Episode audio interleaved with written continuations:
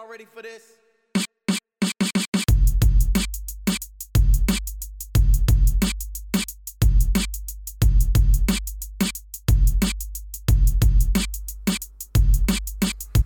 World was good. Thank you for listening to the Two Black, Two Tall podcast. I am the host, Be Short the Dev.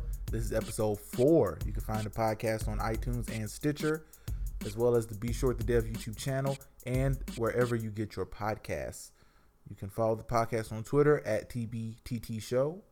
Also, send any questions or comments to tbttshow at gmail.com. Just a PSA, I want to start a new segment on the show. It's going to be called something similar to Ask Be Short and I want it to be it can be either it can be like an advice deal where people send in topics and I give my you know feedback on what they should do, or it could also be like an opinion thing, like what do you think about this topic in you know real life, you know whether it's sports, music, gaming, uh, something I talk about on either of the shows on the uh, midweek show or on the Monday show. So just send any questions or topics and we're just going to run with it from there. Send the questions to the email tbttshow at gmail or the Twitter tbttshow at tbttshow. All right, let's get into it. This is the midweek show, the sports show, and I got a double dip of sports, which is going to make up for the lack of wrestling on this week's edition. I don't think I'm gonna do wrestling every week just because there's not always something good to talk about in wrestling that hasn't already beat, been beaten to death, but there's plenty to talk about in sports. So the first thing I want to talk about sports is some football. I'm talking about some football today. Yeah. Um. So last on not last week, last episode, I talked about Colin Kaepernick and how there was a study done where they asked people, they asked nine thousand or so people, basically, do you watch more or less or the same amount of NFL games?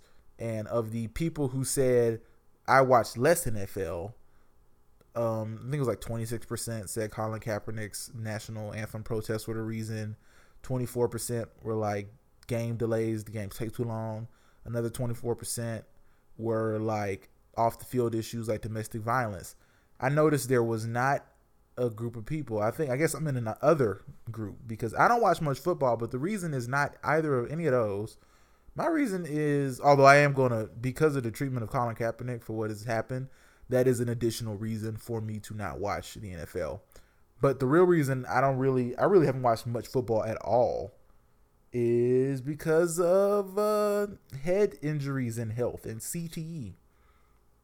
Like, to let me tell you how much little, how little football I watch, and when I say little, I mean I'm talking high school. I'm talking about, well, I don't watch any high school, but college and pro. I can remember the last few games I watched. I watched the Super Bowl this year because the Falcons made it. And, you know, what a shock that is. That may never happen again. So, you know, I watched it, but I didn't even catch that until about halfway through. I caught that after all the good parts had happened. I missed all the good stuff, and I ended up catching. I think I actually may have tuned in during that Tom Brady prayer shot, and then everything went all downhill from there. Before that, I watched the national title game, the uh, Clemson Alabama game because oh man, y'all, let me tell you. So I live in Georgia, but I live close enough to the Alabama border that there's a lot of Alabama fans, and it was so sweet to just bathe in those Bama fan tears the day after Clemson beat them for the national title. It was great. It was the best. So I watched Bama lose. I, I tuned in at the end of that too. Like I was actually going to skip that game entirely, and then I tuned in in the fourth when I looked on Twitter and saw that it was getting real good at the end of the fourth quarter. Before that, honestly, I think I'm talking about the Super Bowl before that. like I kept up with sports news, I kept up with football news, but the last football game I can remember watching before this past BCS national title game maybe last year's Super Bowl. And honestly, I have to look it up because I can't even tell you what last year's Super Bowl game actually was. Was that the Panthers game? Because if so, I might even be wrong about that because I can't for sure say I even watched that game. I didn't watch the Panthers game. It might be the national championship the year. Yeah, that was the Panthers game. I don't even remember I watched that game. I'm, I might be thinking of the national championship before. That honestly might be the last game I watched. Is the the 2016 uh playoff. The one played in 2016, not the one for the 2016 season. Uh yeah, where Bama actually beat Clemson. Yeah. That's the one I watched.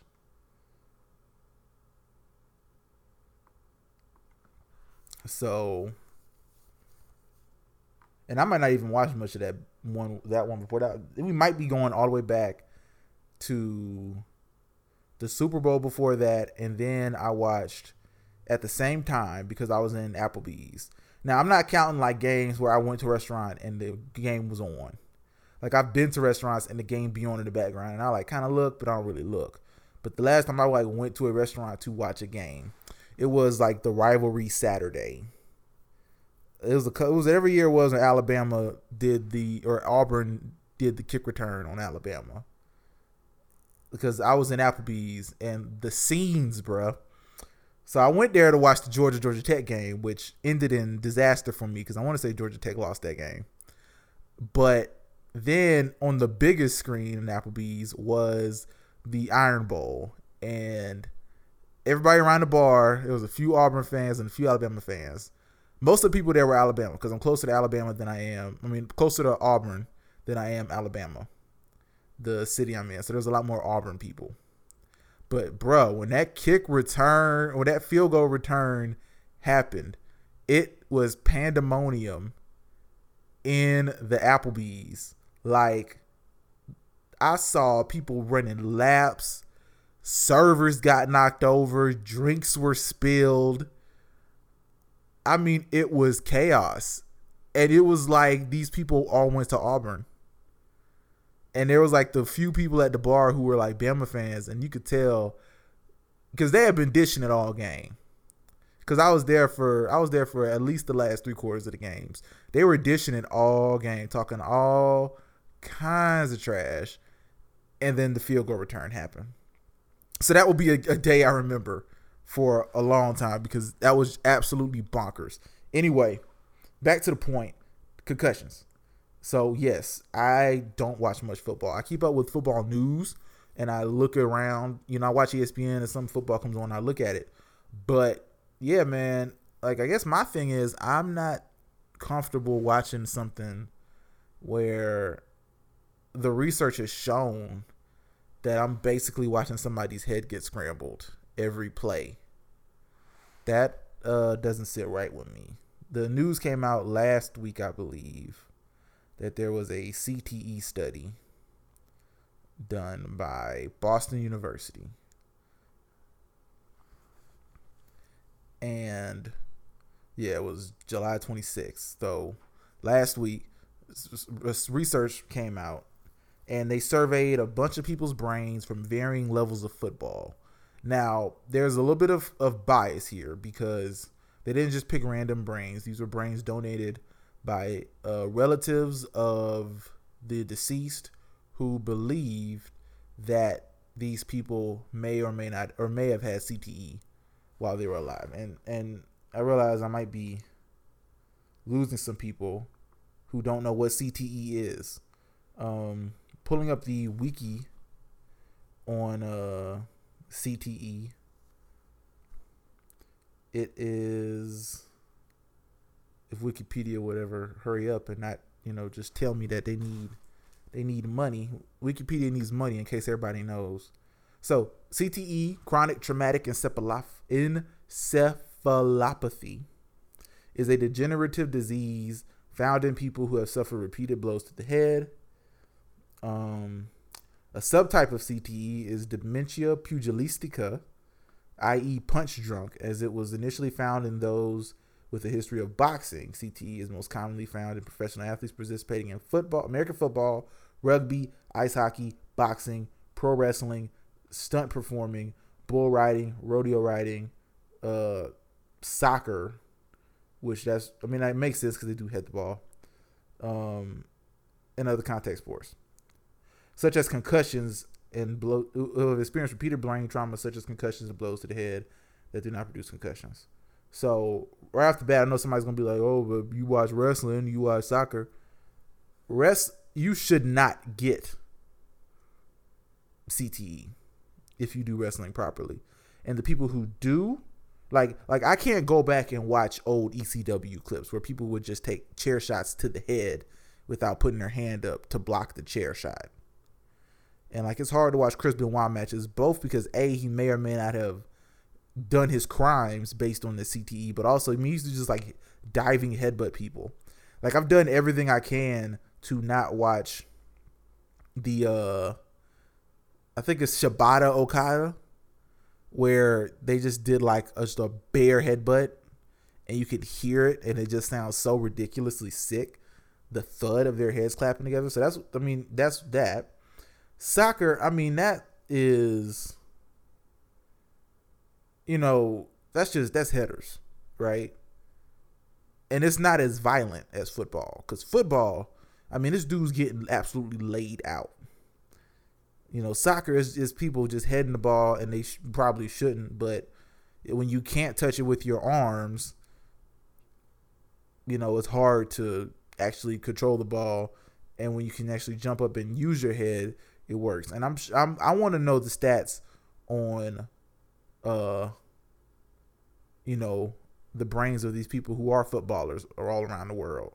Because you don't hear about it as bad like the way you hear about it with uh American football. Right? And you see these um like you don't hear about these things where like former pro footballers former pro soccer players are like going on these murder sprees and killing relatives and stuff. You don't hear about that in soccer. You hear about that in football. Right? You don't have these these uh soccer players who grow up to be 50, 60, 70 and like they can't talk. You don't have that in soccer. At least not that I've heard of. You only see that in boxers and American football players. These guys are they get old they can't really talk. You know, it is like noticeable difficulty. So that's what that's you know that's CTE basically it's a brain degeneration disease.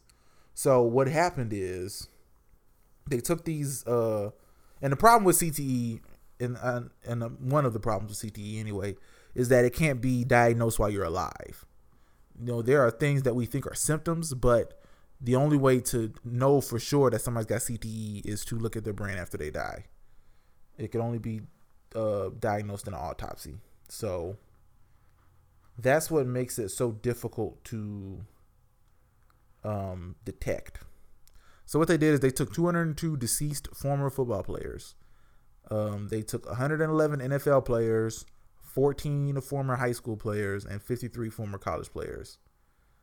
And they studied their brains. Of the of the NFL players, they had they found 110 of the 111 had CTE. Of the former college players, they found 48 of the 53 who passed had CTE and of the high school, former high school athletes, former high school football players, three of 14. And that's high school. That's for free. You don't even get a scholarship in high school. You're just out there for fun. And they found three of 14. And I guess the thing that really irks me is the way that Roger Goodell's gone about this. Roger Goodell is the commissioner of the NFL, basically the main man in charge. Uh, and what he's done, like he said something, I'm trying to find it. Um, where he said recently, like the people asked him, they were like, "Hey, um what do you think about you know the CTE study or whatever? And Roger Goodell, his response was, you know, oh, I think it might be a little overblown because these football players are going to live longer than you. They're, you know, and I was like, yo. And and there's other people who have made good points about this, but basically it's like a quality of life. Um, and I'm not even gonna get into what Jamal Adams said because I think that's a little ridiculous. Um, but yeah, Goodell's quote was the average NFL player lives five years longer than you. So their lifespan is actually longer and healthier. And I think because of all the advancements, including medical care, that number is even going is going to even increase for them. I, th- I think one thing everyone agrees on is there's an awful lot more questions than there are answers at this point. Um, and then basically what Adam said was, uh, well, I'm not, like I said, I'm not touching it because that's a whole nother thing. But anyway, so that's just my thing. Like the fact that I can't imagine, like this is always one of those signs of really bad businesses when something goes so far left and it should be viewed as something that is a detriment to your business that you should be addressing immediately. And the people in charge go eh well you know let's look into it more. But not making not taking any actual action. It's just kind of going well you know it's almost like you did the head in the sand with the players live longer and healthier lives. Because it's kind of like, yo, there's research out here saying that yes, longer healthier life because they're they're healthier people. These are people who spent what I mean, NFL a good career. You're probably late twenties into your 30s, so they spent the first 30 years of their life, you know, in a in a contained workout program. So yeah, they're going to be healthier, but I mean, like, nah, man, that's it's not that deep. Like I like between that and between the way that these owners have kind of treated Colin Kaepernick in the wake of his protests, I can't. Uh, yeah, I'm not watching much football. I don't. It might not even matter how successful the Falcons are, because I, you know, I love some Falcons, but I don't know, man. I don't know. I just, I just, I can look at the news. I laugh at the jokes. I look at the scores and I look at highlight plays. Like highlight plays are cool with me. Be, I, I love watching some highlight plays on YouTube, especially if it's something uploaded by somebody else, because the NFL ain't made no money off me. I don't know, you know, but I definitely can't watch the games live. I don't want to at least not directly give my money to to the NFL and these owners. Um, anyway, from football to football. Um, in soccer, because I know I have a very Americanized audience, so I'm, I'm, just gonna call it soccer just to keep it easier to say. Although I may dr- jump between calling it soccer and football. My favorite team over across the pond is Barcelona, FC Barcelona, and they are in a major transfer saga with one of their stars, Neymar. So for the Americans out there who don't understand what transfers are it's kind of like free agency and it's kind of like a trade. It's basically like an NBA trade where uh you trade cash considerations for a player. So what the teams do is they go is like if, if a team wants a player, they say, "Yo, we want to buy that player off you." It's not as slavey as it kind of seems. It kind of is, but there are a few things that kind of make it seem a little less slave like. But um, you know, basically, we want to buy that player's contract, or we want to buy that player. We want to buy the rights to negotiate a contract with that player. Basically, is what it is. Is we're going to pay you, the team, x usually millions of of over there euros or pounds to for the right to negotiate with that player, negotiate a new contract and let him play for us. We're going to pay you to void his contract and let him negotiate a new contract with us. And that's what happened. That's what's happening with Neymar. So Neymar has in his clause uh, with Barcelona's contract a 222 million euro buyout clause, I believe. And one of the richest clubs in Europe, uh, Paris Saint Germain, PSG, is trying to meet it. Now, there's issues about whether or not they can, which is just because there's this thing called financial fair play, which to simplify it a lot without having to spend time explaining it, a team can only spend the money that it earns. Because what was happening in the mid 2000s is that these uh, rich businessmen from all over the world, there were rich businessmen in America bought a few teams, rich businessmen in Saudi Arabia bought a few European teams, rich men in Qatar bought some teams, in the UAE bought some teams. Uh, Asian businessmen bought teams. They were just coming in and pumping billions of dollars into these teams that weren't all that good. Uh, Red Bull bought a few teams. The company Red Bull bought a few teams, and they just pumped billions and billions of dollars into the infrastructure, billions and billions of dollars into the coaching staffs, into the youth programs, and then into players, into transfer, but the transfer budget so that they could then go out and buy a bunch of players every year to instantly turn them from eh to great. And PSG was one of those teams. They got bought by some oil tycoons. And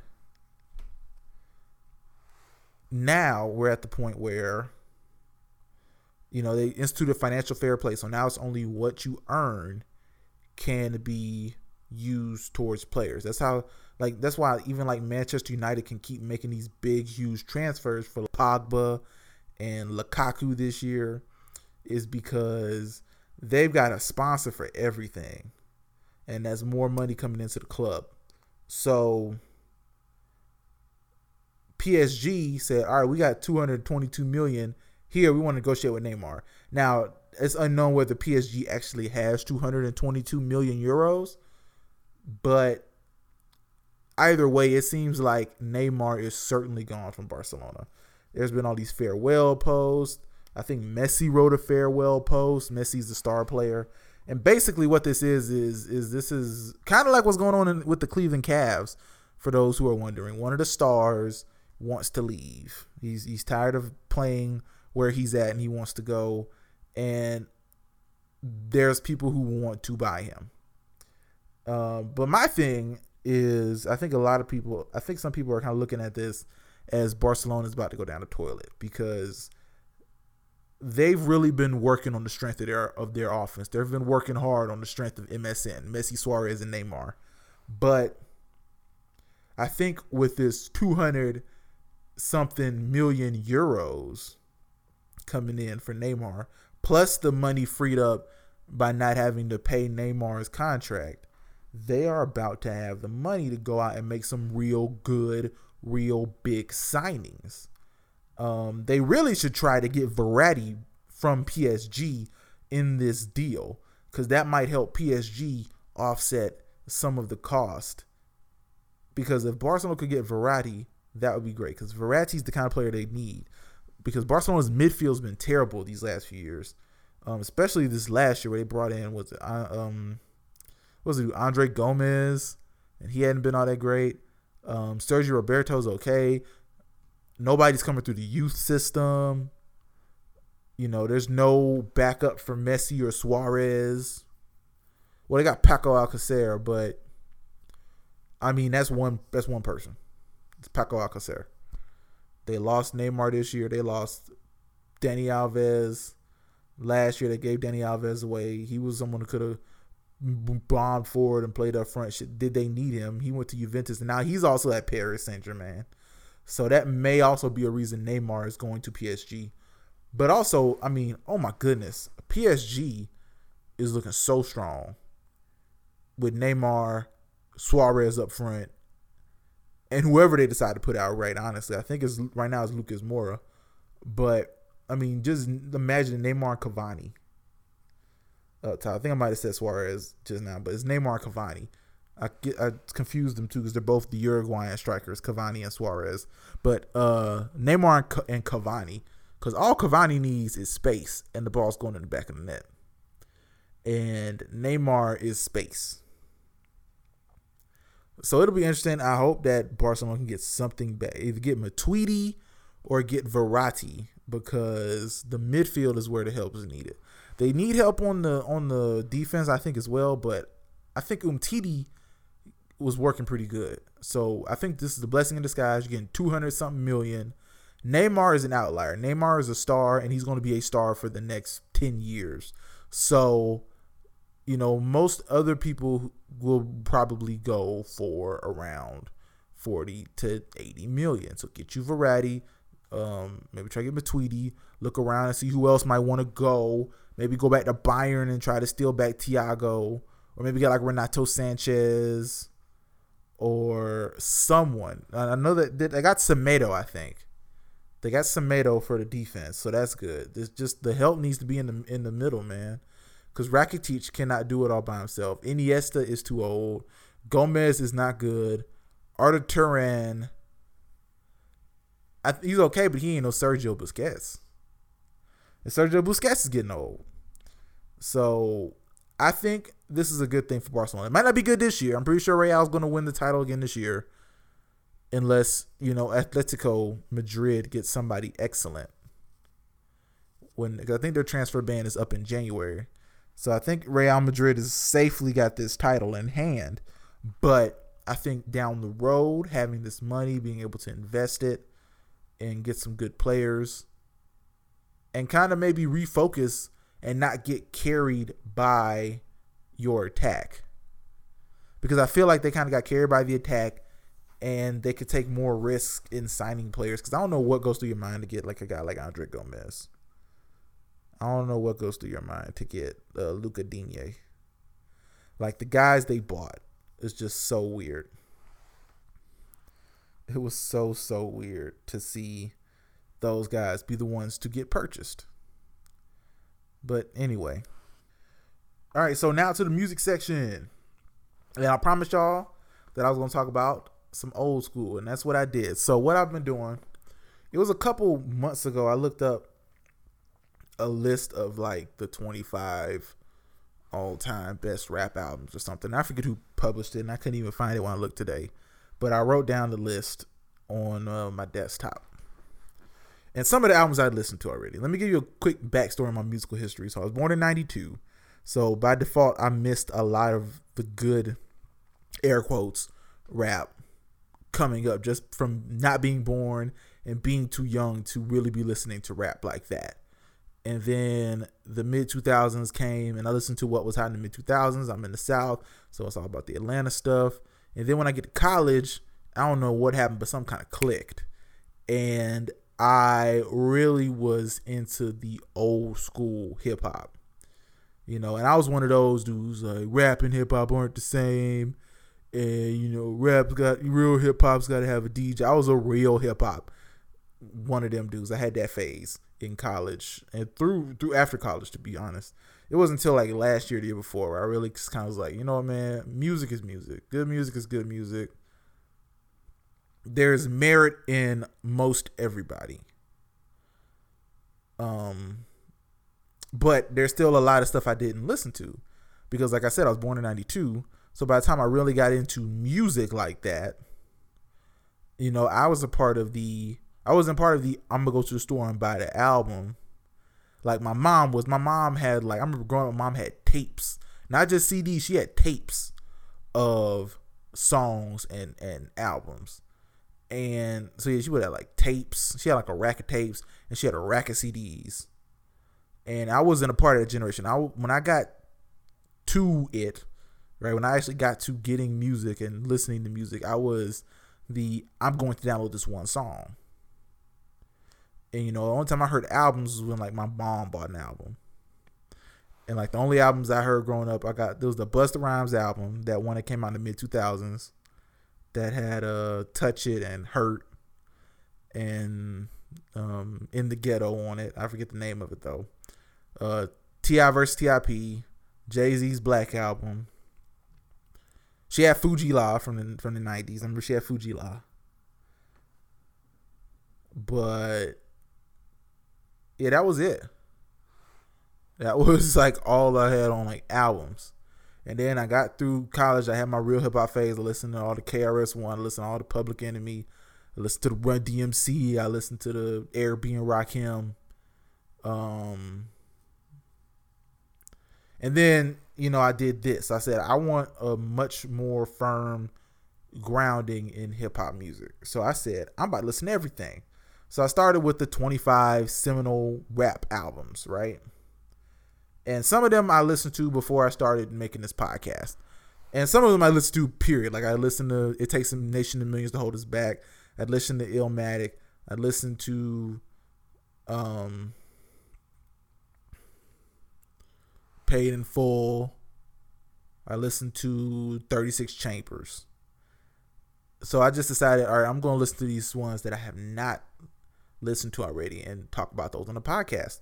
So today, I'm talking about Big Pun, Capital Punishment.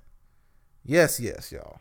The classic. And, and when I heard it, I was just sitting there thinking, like, this is the debut. This is such a good debut. This is such a good album. Um, previously, before I started, before I listened to this album in the past, I had heard "Still Not a Player," and I'd heard "Twins." I'd heard "Still Not a Player" because when I got my car, you know, they give you the three months Sirius subscription for free. And first off, I want to do a sidebar.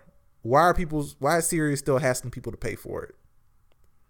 All the good stuff on Sirius XM can be found on the internet for free. And it's 2017.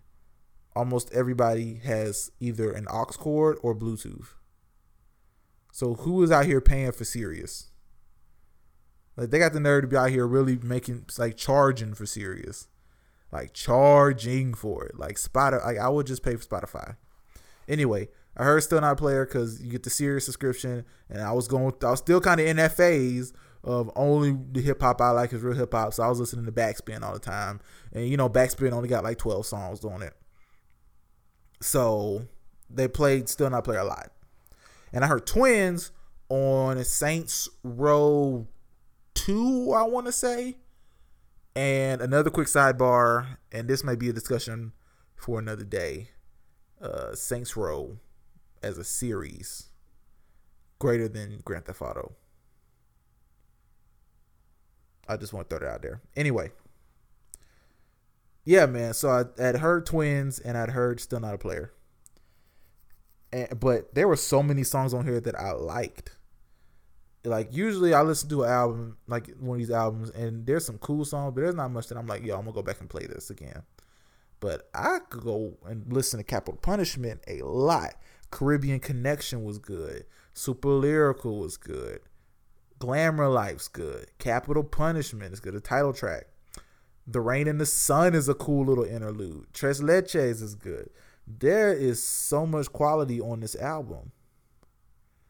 And really, I think, even looking back, just at Big Pun the person, Big Pun the rapper, I think he's kind of like one of those real what ifs like, what if Big Pun would have stayed? Like, what if Big Pun would not have passed away and he would have stayed making albums with Terror Squad? Like, where would Pun's star have kind of stopped?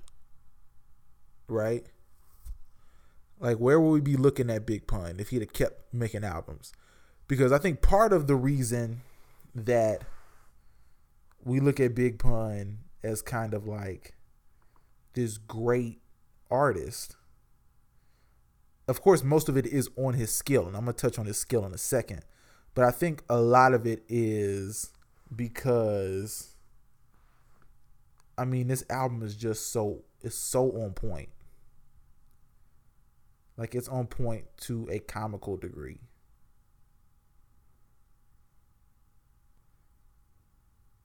And but I think another reason is because we don't have a lot of work and then he dies.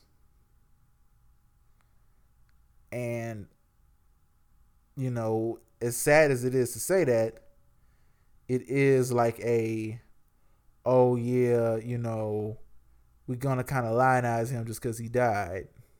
And I don't think that's fair, right? You know, because mean, uh, it's, it's hard because you got like Capital Punishment comes out and it's great, and then it's so hard, which comes out, and it's after he's passed, I believe, or was recorded very much before, like very close to when he passed. I'm looking at it now. I pulled up the Wikipedia. It's so hard. Um, came out 2000. It was on the Yeah Baby album. And it came out after Pun passed. So like Jesus. I mean, I mean, it, and it peaked on number three on Billboard and earned gold, so that was good. And I mean, like, you know, where would Pun have fallen? Because It's So Hard was hot. I think it does get a boost because of the subject matter and when it came out. Let me see when It's So Hard actually came out. They released It's So Hard after he passed as well. But like it is you know, where does pun fall if pun does not pass? Where is Terror Squad? Like how do we view not just Big Pun, but like the whole group? Like how do we look at Terror Squad?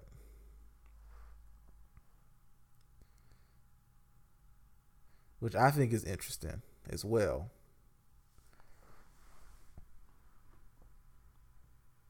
You know, like where are we looking at Fat Joe? Where are we looking at, you know, Cuban Link? Um, you know, are we even talking about Remy Ma? Because Remy Ma was after Pun passed. Are we even talking about Remy Ma? So I mean, we could be talking about a whole different shift in rap history if pun doesn't pass away. And that that's like a discussion for a whole different day, like a what if Big Pun didn't pass away. Like just I mean, if the quality of work stayed at capital punishment level, then I mean, you have to think he's like rate top 10 all time. Because Capital Punishment was such a good album. It was tight. It was, you know, all, you know, none, none, none of the tracks let you down. Because that's what trips a lot of albums up. Is like the album, you know, it's got it's got a few bangers, but there's a lot of stuff that just it just lets you down. And for Capital Punishment to have I mean, how many tracks does this album have? Because I don't remember. I know it's got definitely more than 10. It's got 24 tracks. Although, I mean, let me do some quick counting. One, two, three, four, five, six, seven are skits, right? Seven are skits. Rain in the Sun is technically an interlude. So I'll say eight. So 16 tracks. And nothing lets you down nothing makes you go, nah, okay, I can live without this. Like, it was good. It's just good. It's got a point. I mean, it's as good as as you know, and that's the that's what I was guess my thing is about the skill uh of Big Pun, right? Because it's a gangster album, right? And everybody was doing the gangster album thing in the late '90s, especially in the wake of the passing of Big and and Pac. Like Gangster album was the thing. Even before them, but it became much more the thing. Because there was such that void now. And when you start looking at the gangster rappers, you really do have to look at who's got the who's got the technical aspect of it down. Who is a versatile MC? Who's got a wide range of deliveries? Who's got a, a deeper vocabulary? Who can play with words the best? And pun is right there. Like listening to Pun on this album. I mean, he's got a variety of flows. He goes fast on some tracks. He goes slow and smooth on some tracks. He hits you with a little double time on Twins. He hit you with some singing on The Rain and the Sun. You know what I mean? It there's a lot of um you know, there's a lot there for pun. So I think I think pun would be top 10. I think you know, honestly, just off this one album, he should be top 10. At least top 20. I mean, this album is completely fire. Like I knew Pun was good. Like I said, off of Still Not a Player and off of Twins. But I mean, some of the stuff on this album is great. I only got one negative to say, and it's hard for me to even be negative about this because it's not a pun problem. It's a albums of the '90s problem, and it's all these skits. it's all these skits. It just get on my nerves, especially like the sex skits. Like like Big has this too, and I hate I hate it because it wrecks one of my favorite Big songs, which is Respect. Because the song is great. And then they spend the last like 30 seconds to a minute with Big. I, I believe that's the track where he's getting head in it. And it's just like, I can't put this on the workout playlist. I can't play this in, in the car. I can't play this with friends. Because it, it quick cuts to you getting a blowjob with extremely vividly loud details. And it's like the same thing. I'm listening to Capital Punishment, and four tracks in, Taster's Choice.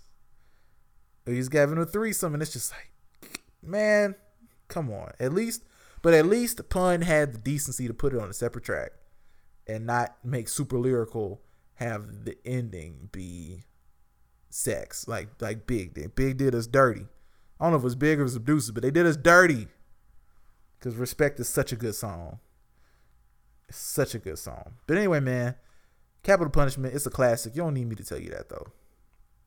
It is I hey man, like just check it out. It can't hurt. Like if you never heard Capital Punishment, just just listen to it. It's such a good album.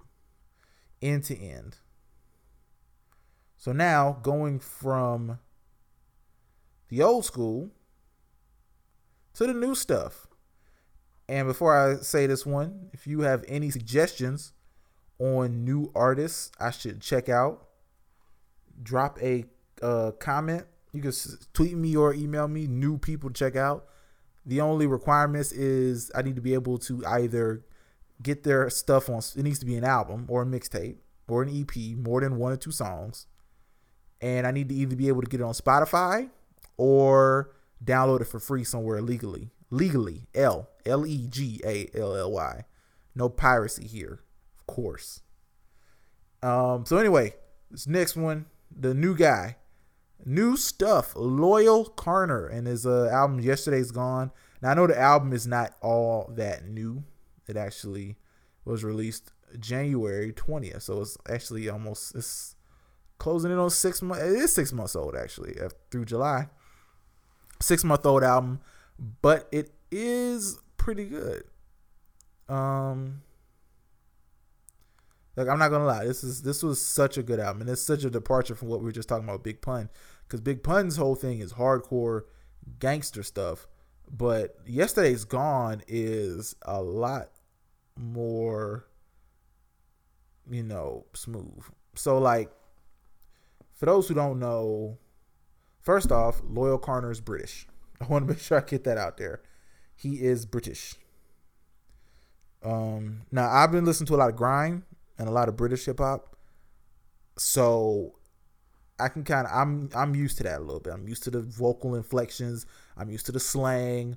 I'm used to the way they talk. I'm used to words that I'm used to hearing with an American accent.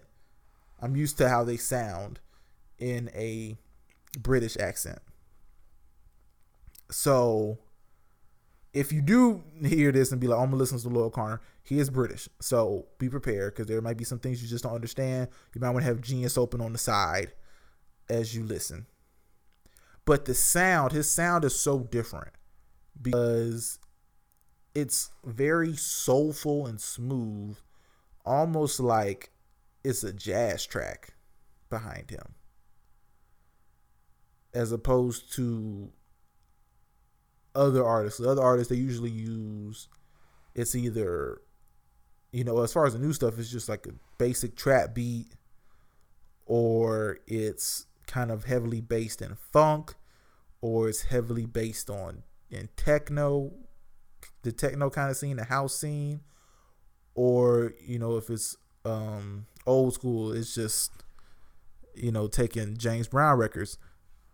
You know, but this this one it was jazz basically.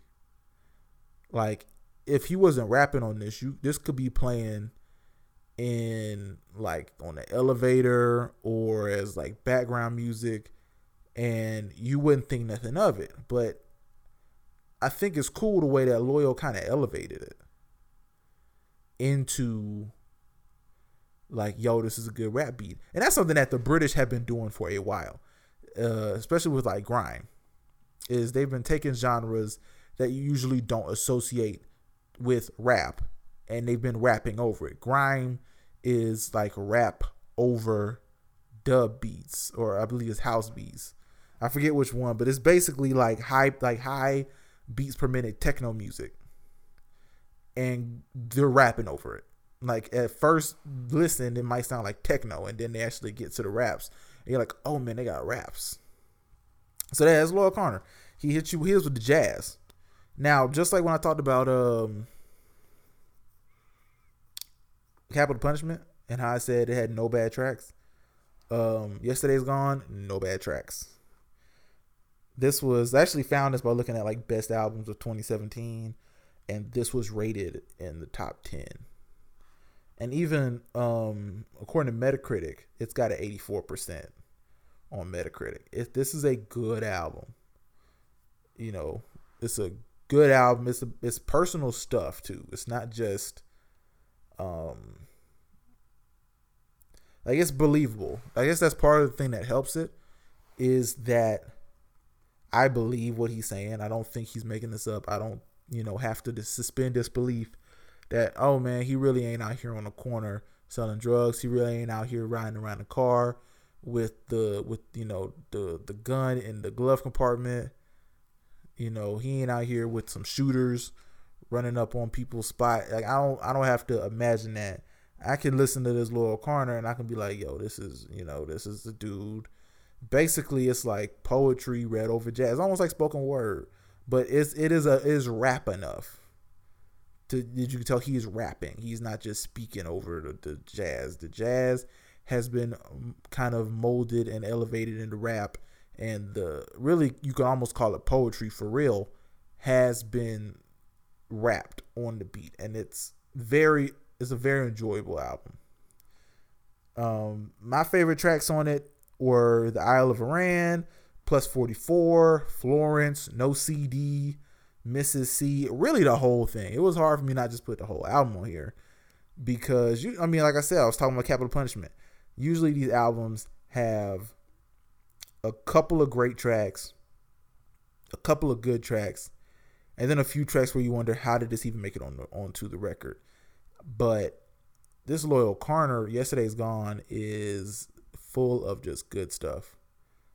It is just end to end quality, end to end, and, and I would recommend everybody just go ahead and check it out. It is on Spotify. Loyle Carner. Yesterday's gone. It is great. And now moving on to the last part, the gaming.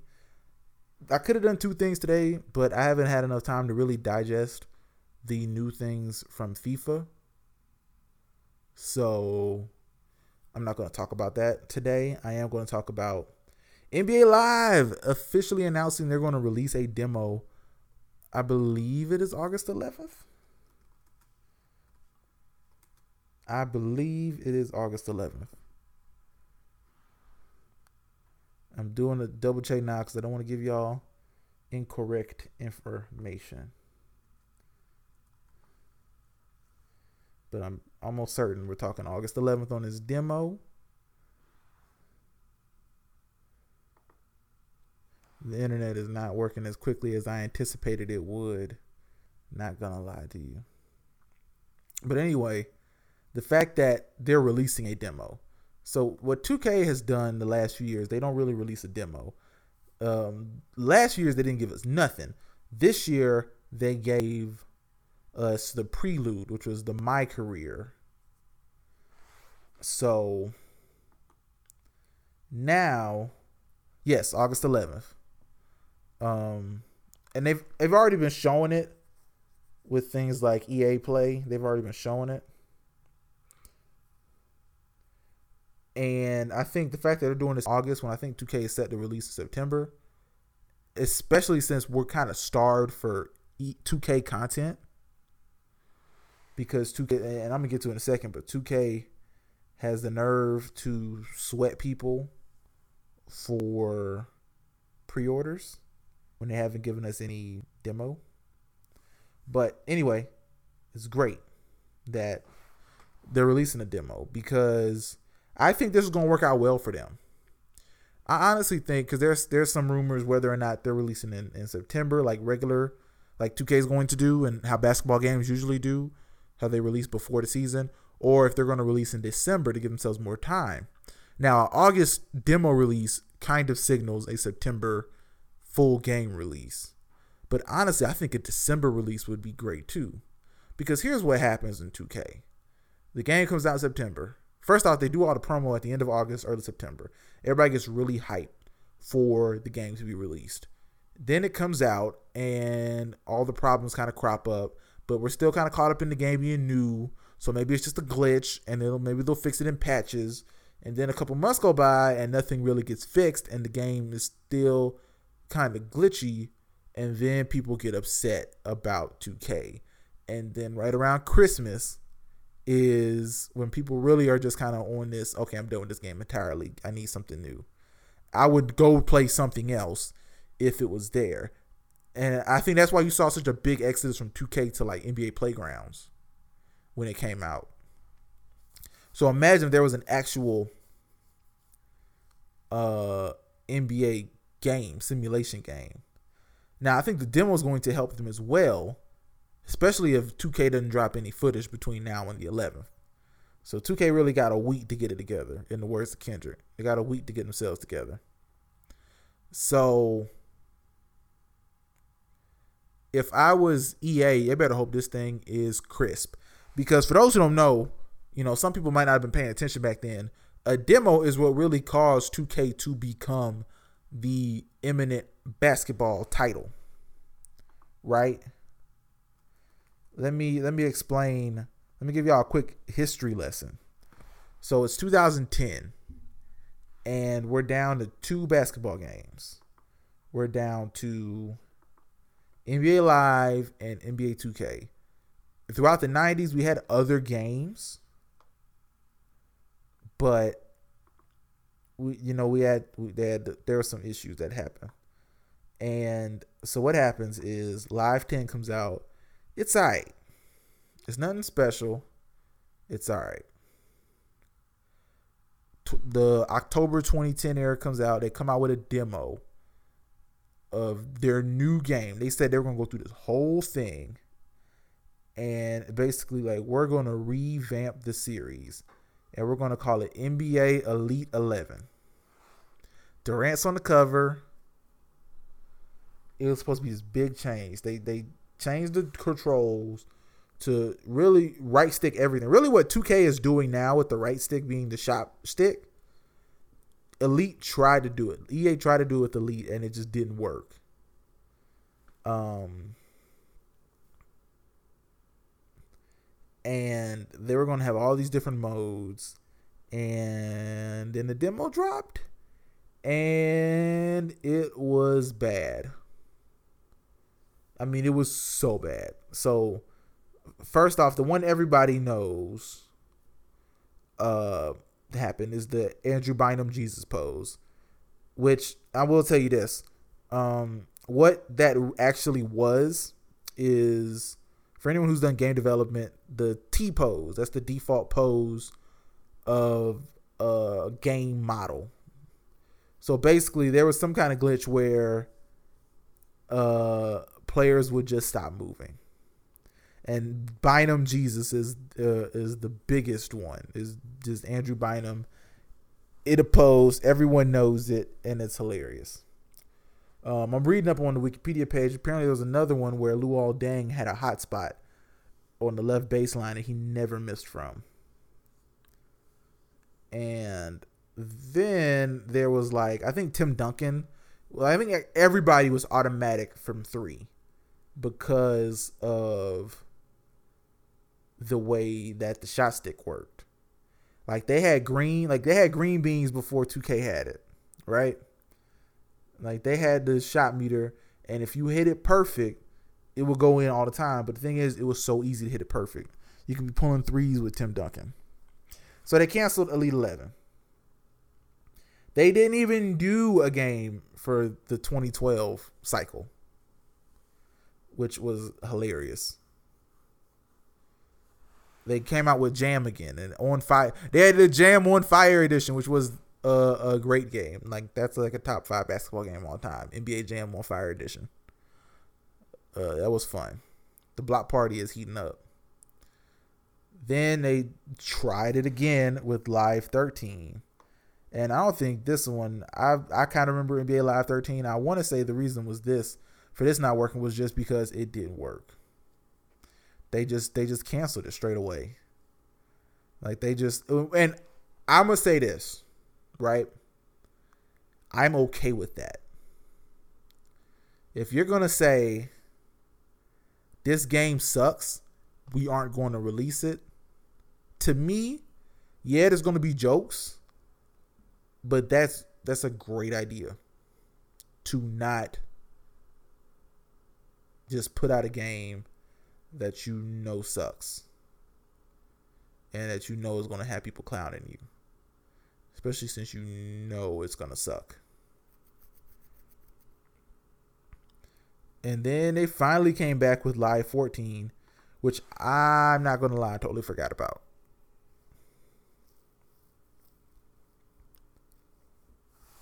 But it got a 4.3 out of 10 from IGN. Like its Metacritic score is 43%. That is atrocious. Then they came out with 15,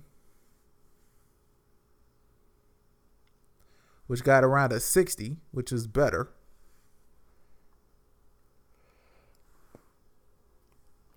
Then they had 16, which about a 6. They didn't do 17. They skipped 17 entirely. And here we are. And I think now this is like the best time for live to come back because what's happened is 2K rose and 2K looked great. And now 2K looks terrible. Like there have been so many issues with NBA 2K, especially 2K17. You've got the issues with all of the bans. You got the issues with the servers that have been issues forever. You've got the issues with the social media representatives who are just kind of tools. That's just what it is. There are so many problems with 2K I believe that this is the time for if Live can come out with a good entry, not no garbage, come out with some good. If you have a good basketball game, I think Live can take take people. I think they could take people away from 2K this year. I truly believe that. I don't know if they'll regain their footing, but if they can come out with a good game, and it sounds like they've actually ran this through people. Like they've been running it through people's EA players in what June, July? So they've been running it through people for a while. So I'm interested. I'm not gonna lie. I'm gonna be upfront. I'm interested. Show me what you got. Show me what you got, uh, EA. Because who knows? I might buy both this year. I might not buy. I don't know if 2K is still on 2K things where the servers are trash and if they don't keep upgrade like like I see my GM got a lot of upgrades. If my career doesn't have really good upgrades and if my team is still uh, kind of what it is, I don't know, man. I might just go live, especially since there probably won't be much server lag. Server, most people won't be on the servers because nobody's gonna be playing the game. So I don't know, man. I might play it. But anyway, y'all, that is the end of the show. Thank you for checking out this edition of the Two Black Two Tall podcast. Once again, you can find us iTunes, Stitcher, follow on Twitter at TBTT Show, email tbttshow at gmail.com. This has been the midweek show. I'll be back again on Monday with the news and opinion show. And I just want to remind everybody Black Lives Matter and rape is not the victim's fault. Thank you for listening. I will talk to you soon.